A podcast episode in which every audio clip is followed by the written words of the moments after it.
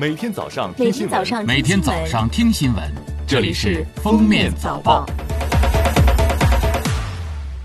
各位听友，早上好！今天是二零二零年一月十二日，星期日，欢迎大家收听今天的《封面早报》。首先来听时政要闻。近日，司法部发布二零一九年度法律援助服务农民工十大典型案例。案例显示，农民工讨薪案件数量多，群体性案件多，涉案金额大，讨薪难、维权难问题依然令人心忧。近日，全国征兵网二零二零征兵报名通道正式开启，今年两次征兵报名时间现已确定，上半年应征报名时间为一月十日至二月十五日，下半年男兵女兵的应征报名时间有所不同。男兵为四月一日至八月十五日，女兵是六月二十六日至八月十五日。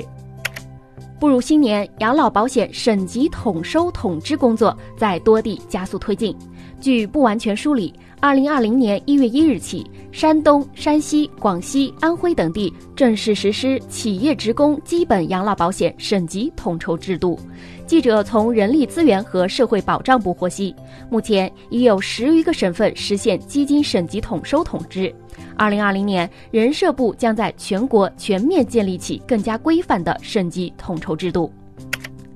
日前，教育部公布新一批教育 App 备案名单，针对近两年中小学生培训类 App 乱象，教育部首次对全国范围内教育 App 进行集中统一备案。一月三十一日前完成所有备案工作。进入校园的 App 不允许应用垄断和强制收费，也不允许擅自采集个人信息。国家药监局十日发布公告，对华佗再造丸药品说明书进行修订，增加恶心、呕吐、腹痛等不良反应、孕妇禁用、不宜超量、长期用药等注意事项。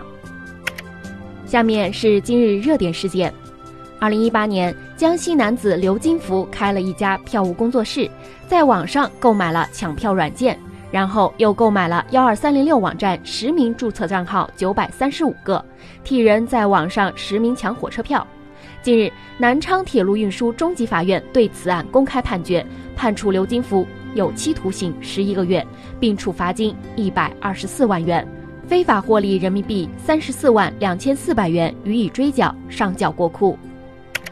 近日，陕西批准《西安市养老服务促进条例》，五月一日起施行。其中规定，六十岁以上老年人患病住院治疗期间，其子女的用人单位应当支持护理照料，给予独生子女每年累计二十天，非独生子女每年累计十天的护理时间。护理期间享受与正常工作期间相同的工资福利待遇。近日发布的一份报告显示。百分之九十八点四的九零后认为生活有压力，住房、汽车是主要压力来源。对恋爱消费，男生压力明显大于女生，同时压力指数与学历成正比，学历越高的九零后压力越大。而人情消费也是九零后的重要压力来源，近半九零后有实质性负债。近日，宁夏银川民警在查酒驾时，一名司机因开车前食用芥末三文鱼而被查出酒驾，后经抽血检测才证明这名司机的确没有饮酒。交警提醒，如果遇到类似情况，请驾驶员主动说明情况，积极配合民警下一步检测。近年来，骗子冒充老师诈骗家长的事时有发生。然而，在最近，南京某中专教书的李老师却被学生骗了。他在 QQ 上收到了学生小飞发来的求救短信，说他朋友受伤，在医院需八百块钱。李老师想都没想就伸出了援手。随后询问时，却发现对方是盗号的骗子。一月九日，山东潍坊昌乐县一公司为员工父母发放孝心基金。工作人员称，这项活动已经举办七年，累计发放一千多万元。此次发放一百九十多万元，公司为不缺勤、工作优秀的员工准备每人两千四百元的孝心基金，由员工亲自给父母发。最后来听国际要闻，当地时间一月九日，东京奥运会家具亮相。将在东京奥运会奥运村、残奥会奥运村使用的床、桌子、衣柜等家具跟公众见面。为了保护环境，床是由瓦楞纸箱材料制成。据悉，整个奥运村的基调为蓝色，面积约四十四公顷，将于七月十四日开村。奥运会时将有约一点八万人入住。日本亿万富翁前泽有作近日宣布，将准备十亿日元（约六千三百五十万元人民币），随机分给一千名推特用户，只要在一月七日前转发他的推文，就有可能成为幸运儿。而这么做的目的是为了验证金钱对人们幸福感的影响。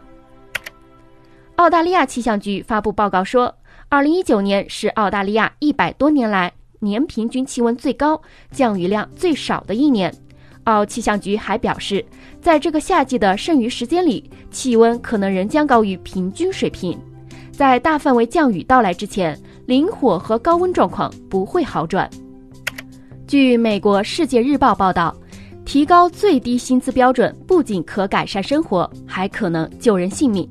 流行病学与小区健康期刊九日刊登的研究报告显示，将最低工资标准提高一美元，可以使高中及以下学历人群的自杀率下降百分之三点五到五点九。